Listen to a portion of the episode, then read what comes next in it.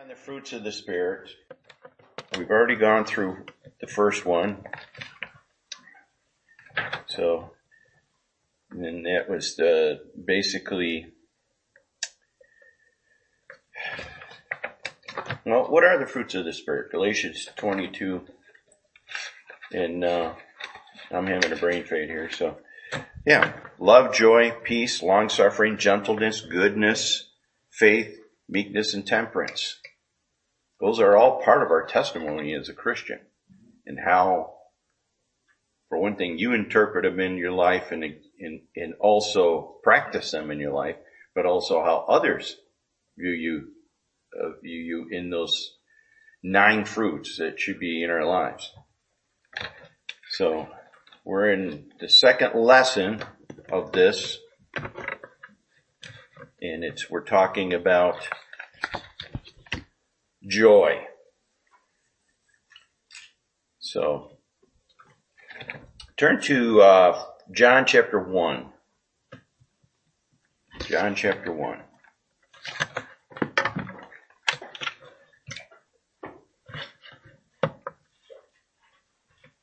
Starting in verse 1. In the beginning was the Word, and the Word was with God, and the Word was God.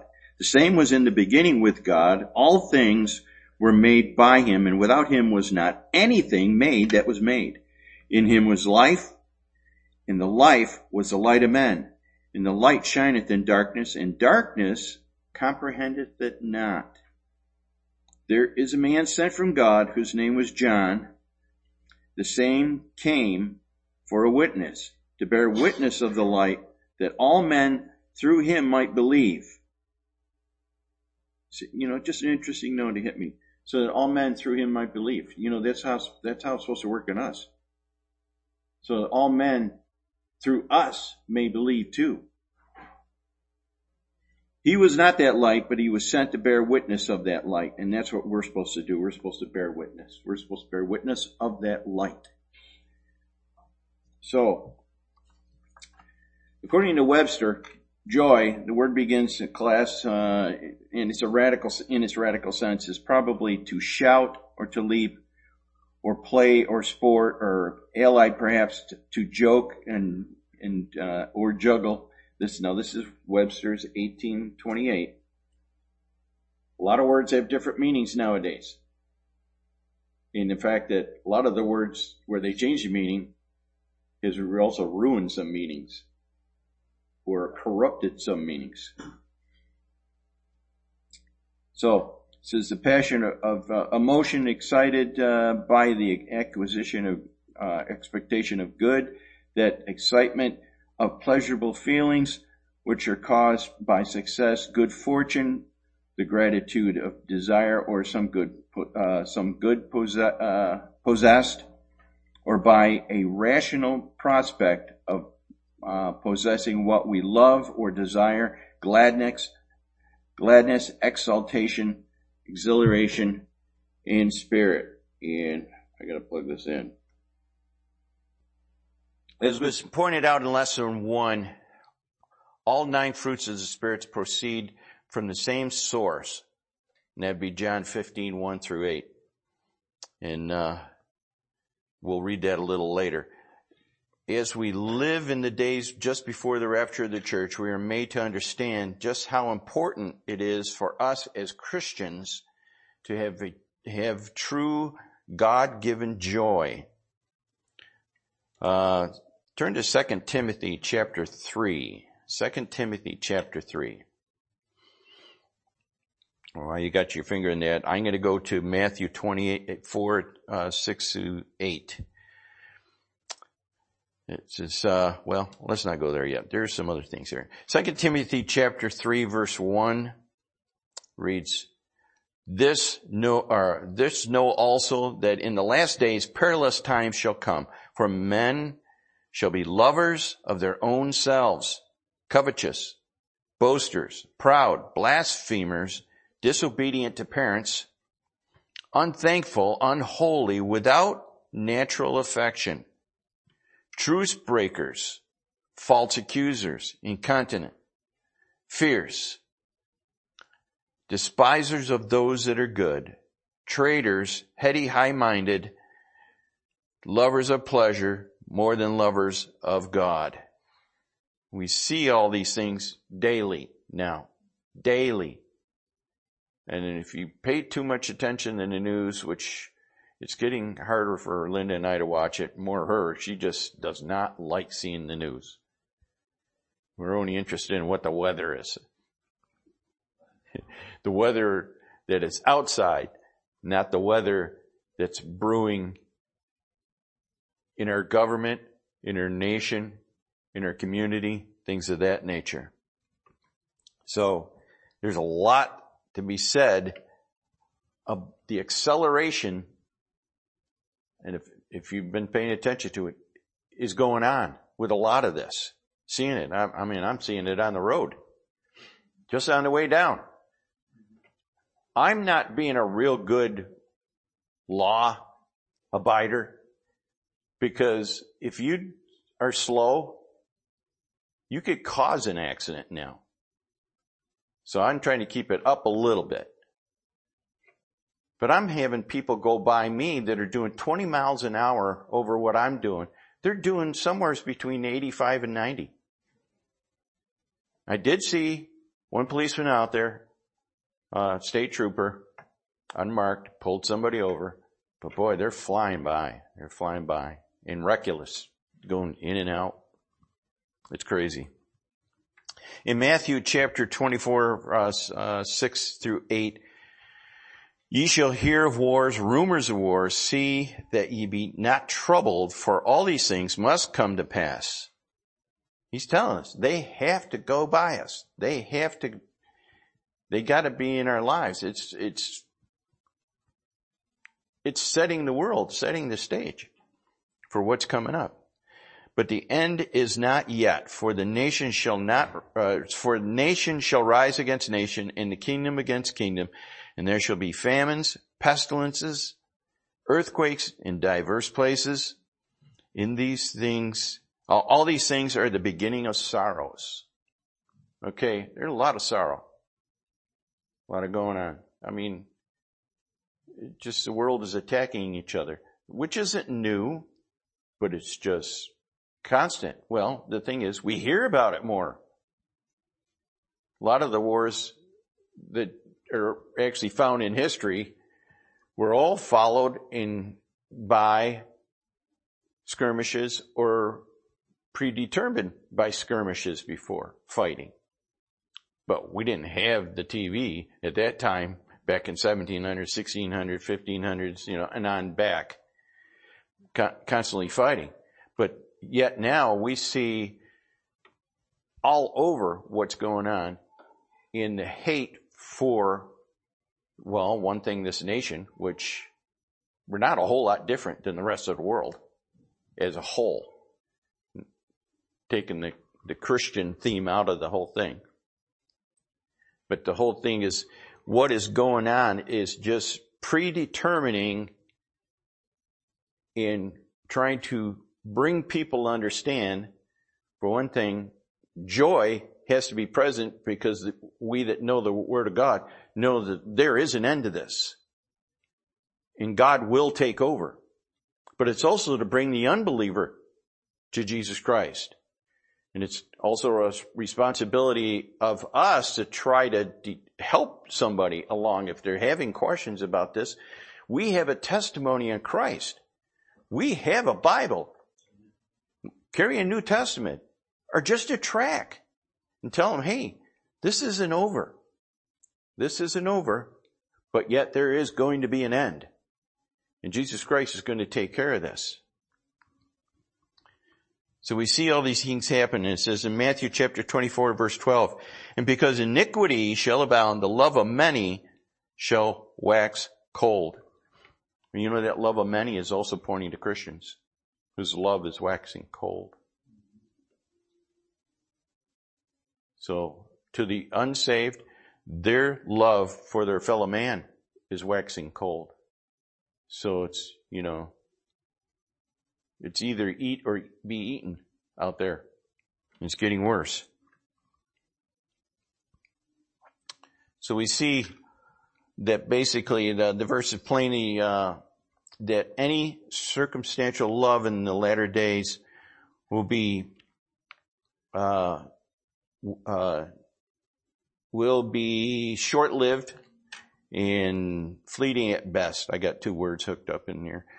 While uh, while it is true that uh, God given us richly all things to enjoy, we had better determine in our hearts to build our hopes, expectations, and our whole lives even around the source of all true joy and gladness, the Lord Jesus Christ himself. All other joy is temporary and circumstantial. So God, start with, wants his people to be joyful. Turn to Philippians chapter 3, verse 1. We're to be joyful, even in our worst times, our roughest times. Be joyful. Philippians 3 1 says, Finally, my brethren, rejoice in the Lord. To write the same things to you, to me indeed is not grievous, but for you it is safe. And turn to Philippians 4 4, right in the area there. It says, Rejoice in the Lord always. And again, I say rejoice. The Christian is commended to rejoice in the Lord. The Christian has a capacity for joy in spite of circumstances. This is illustrated as Paul says, to me indeed is not grievous, meaning that Paul did not consider it a great burden to rejoice even though he was found himself in jail. And the Christian is com- uh, commanded to rejoice in the Lord always. When our joy is God given, we can have it all way. Proverbs 15, uh, 15, 15 says, all the days of the afflicted are evil, but he that is of a merry heart hath a continual feast. Merry heart, a continual feast. I guess that's a feast of joy.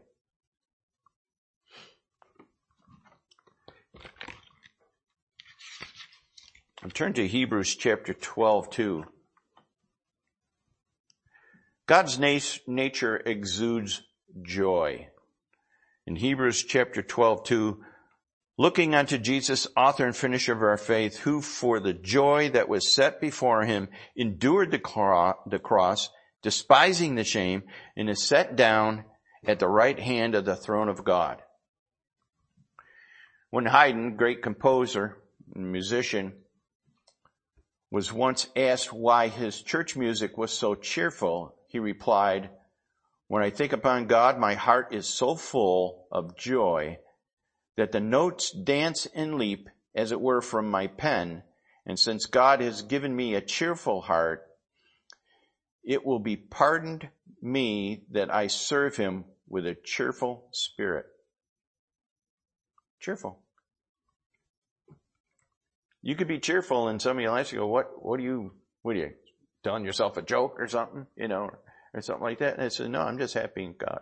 I'm just happy in the Lord because God is good.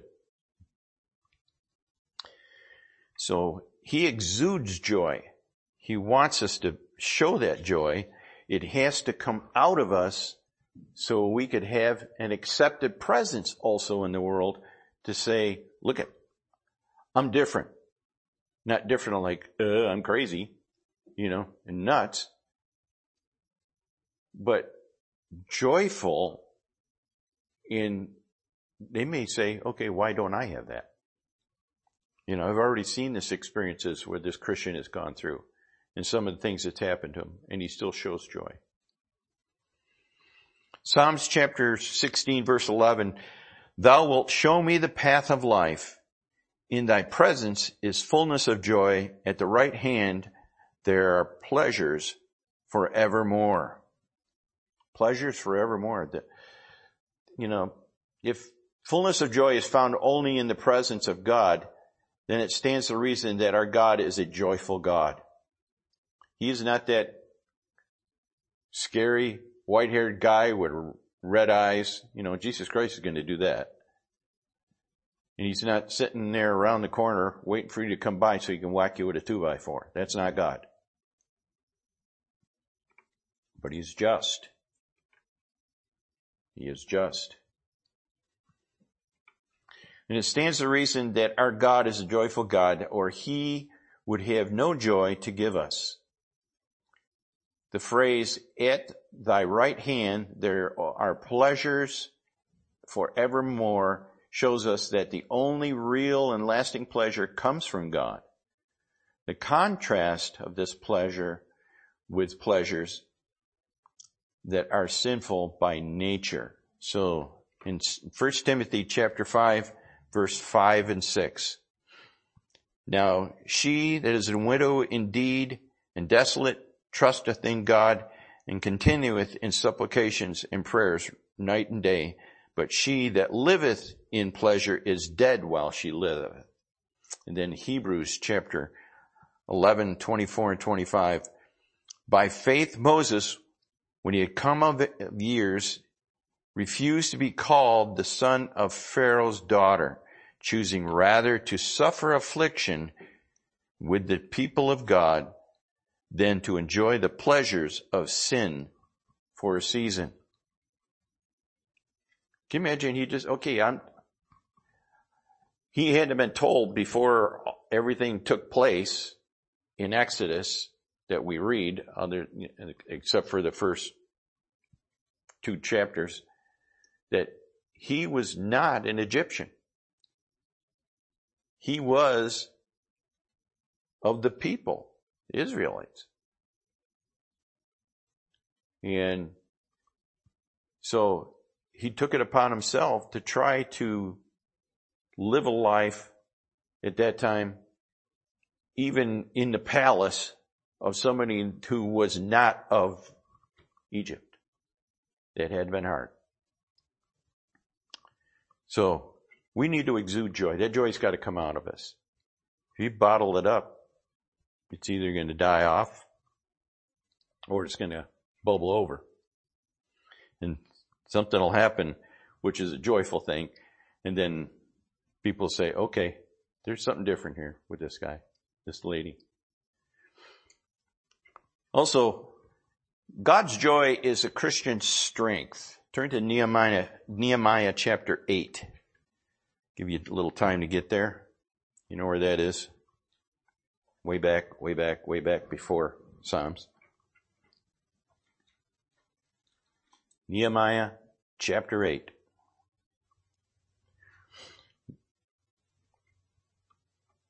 Starting in verse 10, then he said unto them, Go your way, eat the fat, drink the sweet, and send portions unto them for whom nothing is prepared. For this day is holy unto our Lord. Neither be sorry, for the joy of the Lord is your strength. So the Levites stilled all the people, saying, Behold your peace, for the day is holy, neither be ye grieved. And all the people went their way to eat and to drink and to send portions and to make great mirth because they had understood the words that were declared unto them. Any idea what mirth means? Got an idea? Okay. It's gladness and laughter. It was exuberance. It was exuberance. So they were so happy about what was going on and trying to bring Israel back to Jerusalem and things like this. They were just happy. It was bubbling over.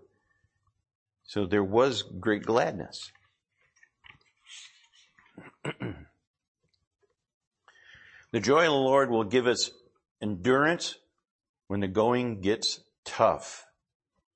Hebrews chapter 12 verse 2 says, looking unto Jesus, the author and finisher of our faith, who for the joy that was set before him endured the cross, despising the shame, and is set down at the right hand of the throne of God. If there isn't joy in the world, in your, in your heart, listen, in the world is different, but if there's not joy in your heart, especially for meeting with other Christians and realizing that God is still in control of this whole thing that's out there and going on as we speak outside of this, these walls and outside of other churches' walls, then maybe you're serving the wrong God.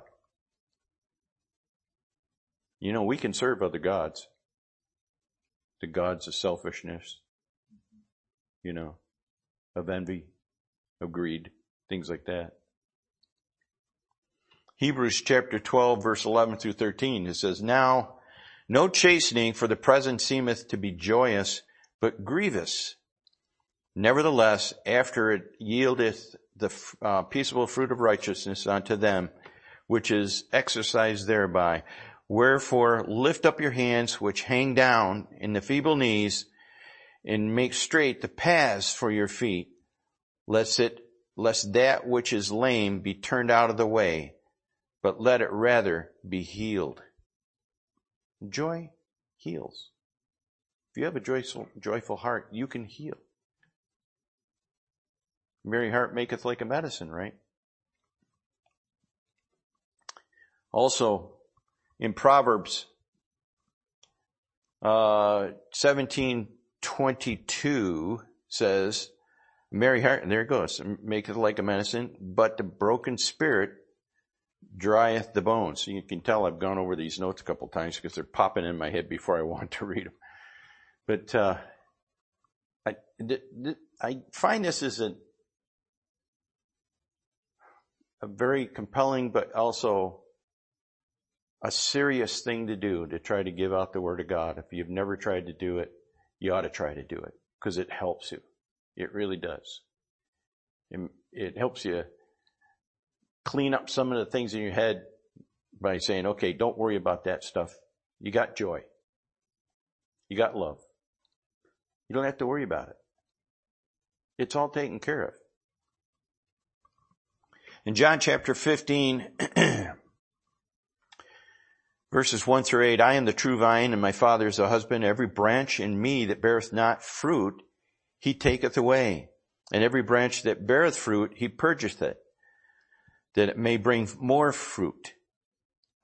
Now ye are clean through the word which I've spoken unto you. Abide in me and I in you. As a branch cannot bear fruit of itself except it abide in the vine.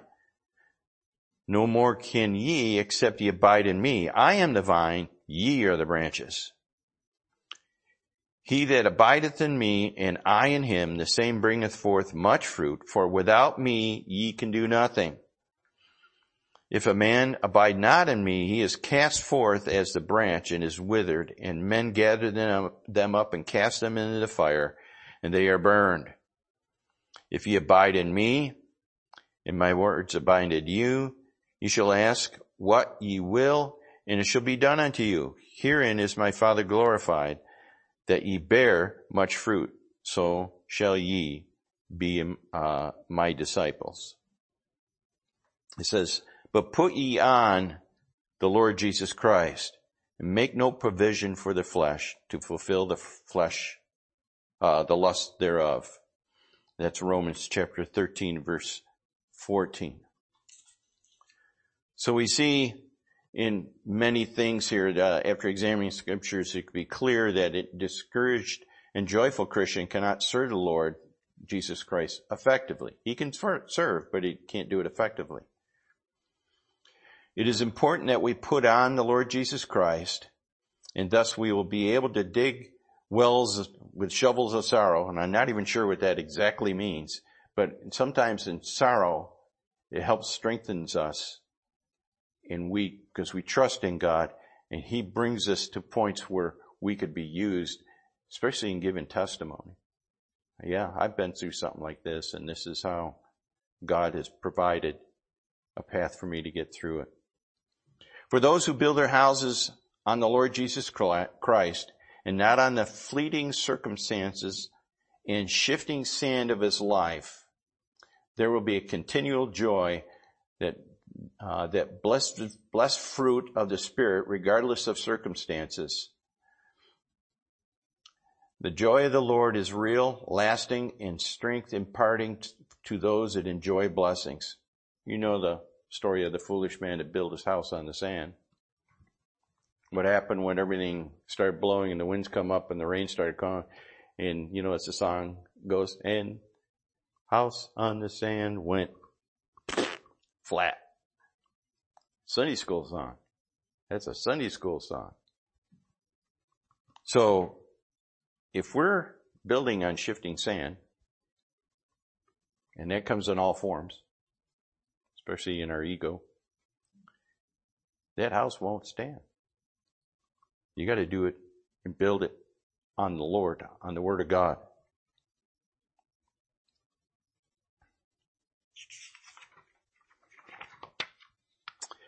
Christians should always be joyful.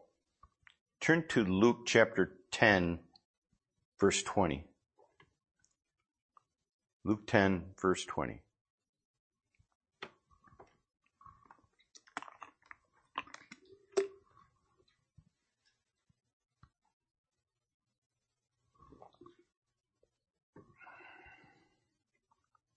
Luke 10, 20 says, Notwithstanding, it is in this uh, rejoice not that the spirits are, notwithstanding in this rejoice not that the spirits are subject unto you, but rather rejoice because your names are written in heaven.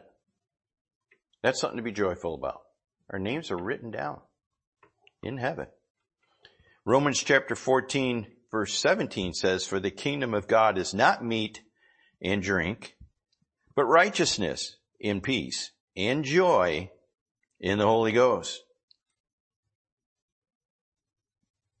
I guess it's the kingdom of God is not something that we consume, but we introduce to ourselves through the Word of God.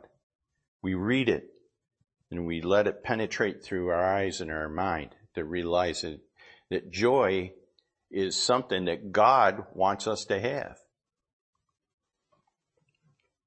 So we see in those two verses, there's a lot of things just going on. It's our salvation has given us joy. And that should be an automatic thing in our life. If we're not experiencing that, then we're not remembering what was done for us at the cross. The conversation of others will, uh, it should be joyful so you can tell through other people's testimony and other things like that, but also to give out the Word of God so that through the conversation of others, we can have joy. We can rejoice when we see other Christians that are going through some tough times and they're getting something resolved, uh, health or whatever. And it's a benefit to see his people happy around us also. In Luke chapter 15 verse 1 through 7, then draw near unto him all the publicans and sinners to the hear him, talking about Jesus Christ, talk, to hear him. That the Pharisees and the scribes murmured saying, this man receiveth sinners and eateth with them. And he spake this parable unto them saying, what man of you having a hundred sheep, if he lost one of them, doth not leave the ninety-nine in, in the wilderness and go out after that which is lost until he find it. And when he had found it, he layeth it on his shoulders rejoicing. And when he come home, he called together his friends and neighbors saying unto them, rejoice with me for I have found my sheep which was lost. I say unto you that likewise joy shall be in heaven over one sinner, one sinner that repenteth, more than over ninety and nine just persons which need no repentance. So there's joy at the conversion of others. There's joy in the conversion of others, seeing that one lost sheep coming forward to ask Jesus Christ to save him. Can you remember that day? I don't know where you did it. I, I did it. I did behind the uh, piano, a grand, little baby grand piano like this, with the associate pastor, and uh, he asked me, "Well, what'd you come up here for?" I don't know. Well, says, "Would you like to know that your sins are forgiven and you're on your way to heaven?" I said, "Yeah, I want to know that." And he took me behind that piano and he showed me from the scriptures how I could have eternal life. That was August 16th, 1970. And Linda was talking to somebody else. And she didn't have my last name yet. And we got saved the same day. Yeah, which is kind of unique because it coupled with our marriage. We both got married the same day. So, so we got married to Christ. We got married to each other. But yet, all through this thing, we've had each other in it. But the thing is, in that we just, we've had joy since we've had it. Now, we've had tough times. We've had discouragement. But ultimately, ultimately, God remembers us and helps us through it. Philippians 4:1 Therefore my brethren dearly beloved and longed for my joy and crowns so stand fast in the Lord my dearly beloved that's Jesus Christ basically in the word of God telling us through Paul to stand fast stand your ground in your spiritual life and then Thessalonians chapter 2 verses 19 through 20. For what is our hope or joy or crowning of rejoicing? Are not even ye in the presence of the Lord Jesus Christ at his coming? For ye are our glory and joy. Thessalonians. So, the other thing is Christian fellowship. These are things that Christians, again, should be joyful for. Christian fellowship. Turn to Romans chapter 12 verse 15. Just a real short verse.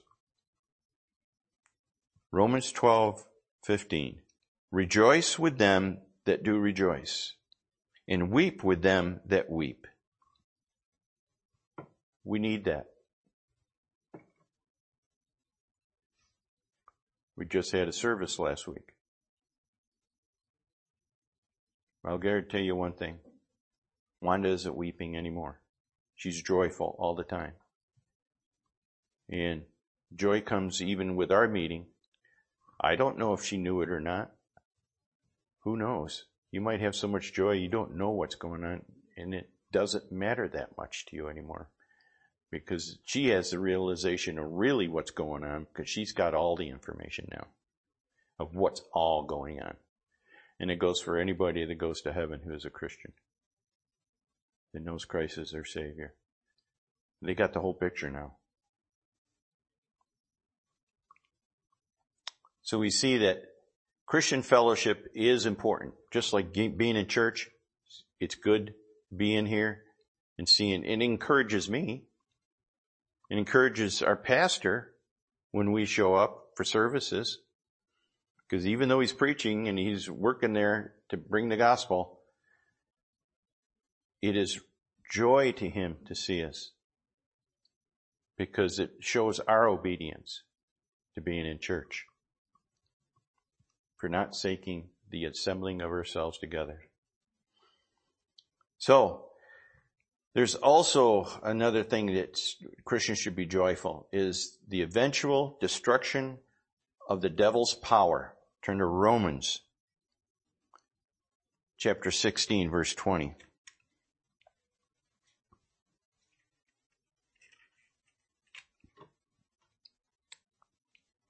And the God of peace shall bruise Satan under your feet shortly. The grace of the Lord Jesus Christ be with you. Amen. So something's going to happen with the devil. Well, what's going to happen? Turn to Revelation chapter 19, verses 1 through 5. Last book in the book.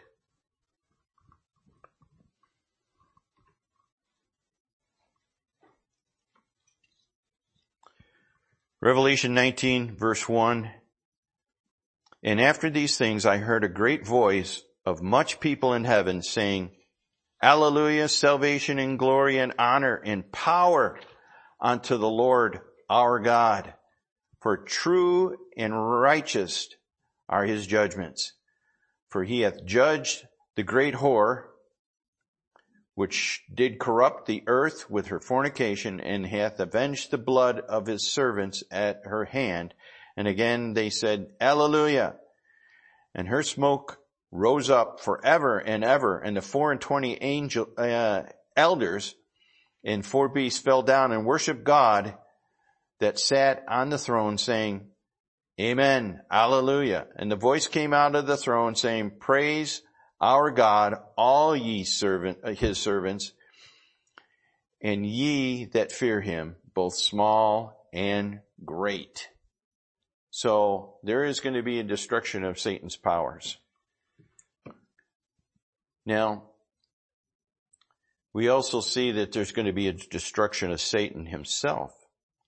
If you turn to 20 verse 10, so you're there in the neighborhood,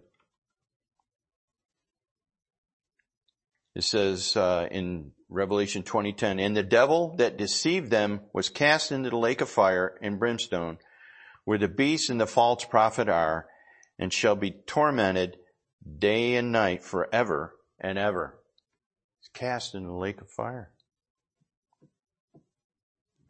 So, a lot of things are going on in those last days. After we're out of here, we're talking right, you know, well, we're talking after a thousand year reign, I believe, on this part here. He's, he's done, done for good. Because he's already been trying to stir up everything for the previous thousand years after we had already left. So we see in that that there is a resolution that involves that wicked one and it's taken care of. Now the last thing we're going to see that should make uh, Christians joyful is our eternal home. John chapter 14 verse 1 through 6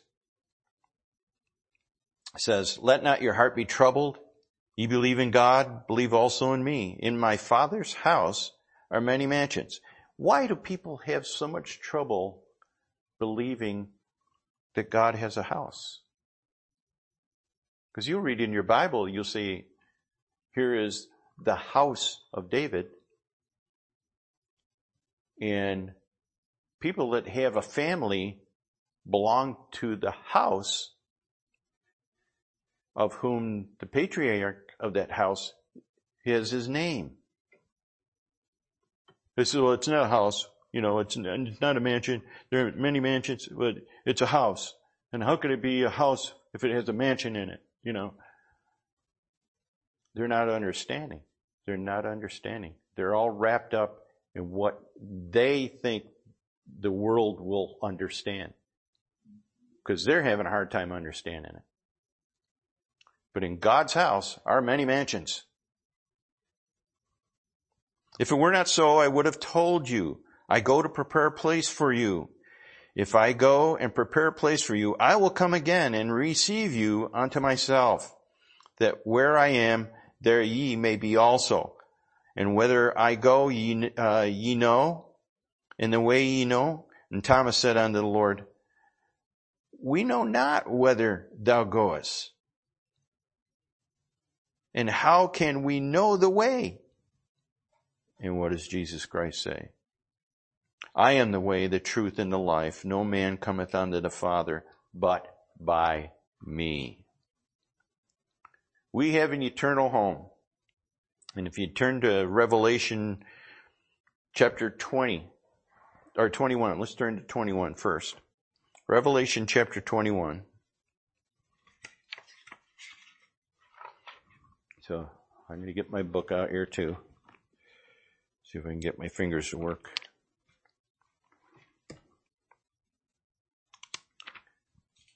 So we'll see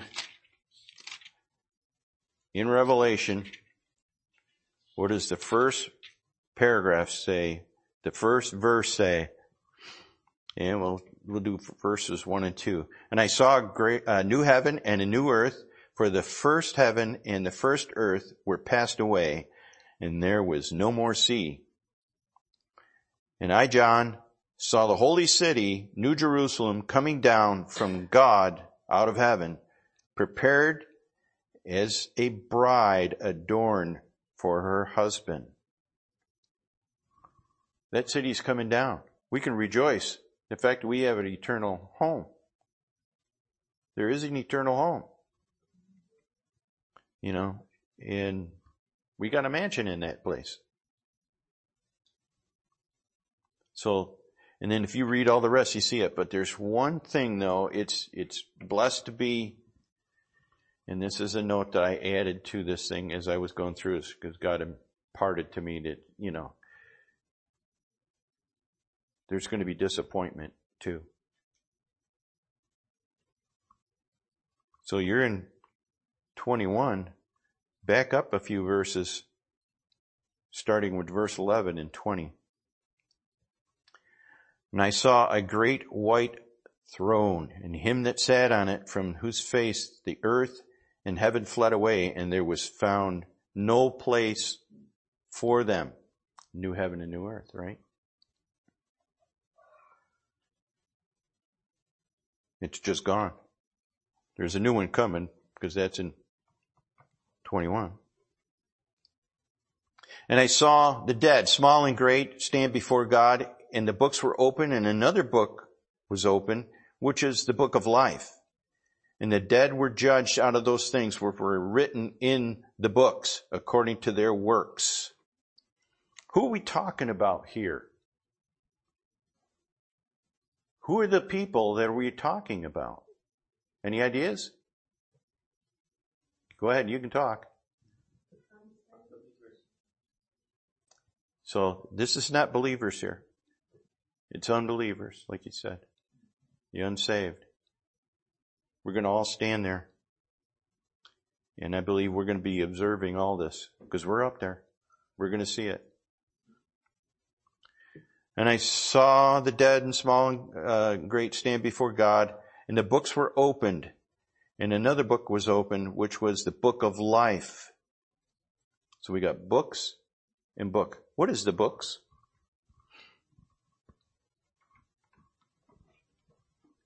There's 66 of them here. In another book it was kept. You find that in the Old Testament as well as the New Testament. And the dead were judged out of those things which were written in the books according to their works. And the sea gave up the dead which were in them. And death and hell delivered up the dead which were in them. And they were judged every man according to their works. Everybody wanted to be judged according to works when I tried to talk to him about salvation. Well, I'll be judged. I've done a lot of good things. I haven't done that many bad things. You only needed one. And death and hell were cast in the lake of fire. This is the second death. And whosoever was not found written in the book of life was cast into the lake of fire. It is joy to see and remember our salvation and seeing the conversion of others and having Christian fellowship while on this earth and the, and then realize when we're gone, we're going to see the eventual destruction of uh, the devil's power and eventually the, his destruction gone. Because if you go back to verse 10, it says, And the devil that received them was cast into the lake of fire and brimstone, where the beast and the false prophets, prophet are and shall be tormented day and night forever and ever. So just before the great white throne, and all the people that are there before God for their judgment sees the devil gone. They may think, okay, they could rejoice, but you know, there, there's something that just drastically happened here with this whole thing. In that standing before God and saying, okay, I got a chance to answer for myself. They're going to be found wanting. Going to be found wanting because they didn't trust God's Son for their eternal life. So there will be no joy without a little sorrow first when we get to that eternal home. So in between the, the verses of, uh, 19, 1 through 5 and then 2010 in the Great White Throne, there is sorrow because I think we're going to be experiencing those that we didn't witness to. Okay? Because their blood will be on our hand because God is saying, get that guy a track. Go talk to him. He needs help. Just give him a comforting word and tell him that Jesus Christ died for them. We're responsible to those people. We're responsible to everybody around us. And it's hard to do that because how wicked the world's getting, but the more wicked the world is getting, the more they need Christ. So it's imperative we get the word out. It's an important. We go to God's Word Baptist Church. There's a responsibility just in that name alone. But anybody, there's a responsibility for every one of us to answer the call just to bring the word to somebody so that they could get saved. There's a call for everybody to be out there and giving out the gospel. And it's, there's joy at being saved, but there's also in this time, there's going to be a lot of people that get cast into the lake of fire. I don't know how much joy I'll have when I see that I didn't do my part as I should have. So basically there is joy and we'll have everlasting joy because the author of joy and peace will be there right in front of us and God on his throne. Let's bow for a word of prayer. Lord, we come to you now realizing that you've done so much for us. You want us to have these nine fruits of the Spirit. First talked about love, now joy. And help us to exude those when we get out there. It's hard to do it sometimes when people are cutting you off or treating you so mean or going nuts about some silly thing that, you know, you see that they're so consumed by the things of this world, they don't realize that they fleet and fall out of their hands at any time. And I pray, Lord, that you help us to be witnesses. You help us to be in prayer for the lost. Help us to show joy that through it we could win others. Help our loved ones, help lost family. You know, they, they already label us as a nut. But you could tell them how much joy it brings us and how much more love we have for them because of what Jesus Christ did on the cross for us. And I pray, Lord, you be with the rest of this day, Lord, through these services later. And may Jesus Christ be honored and glorified in the things that are done and said. In Jesus' name, amen.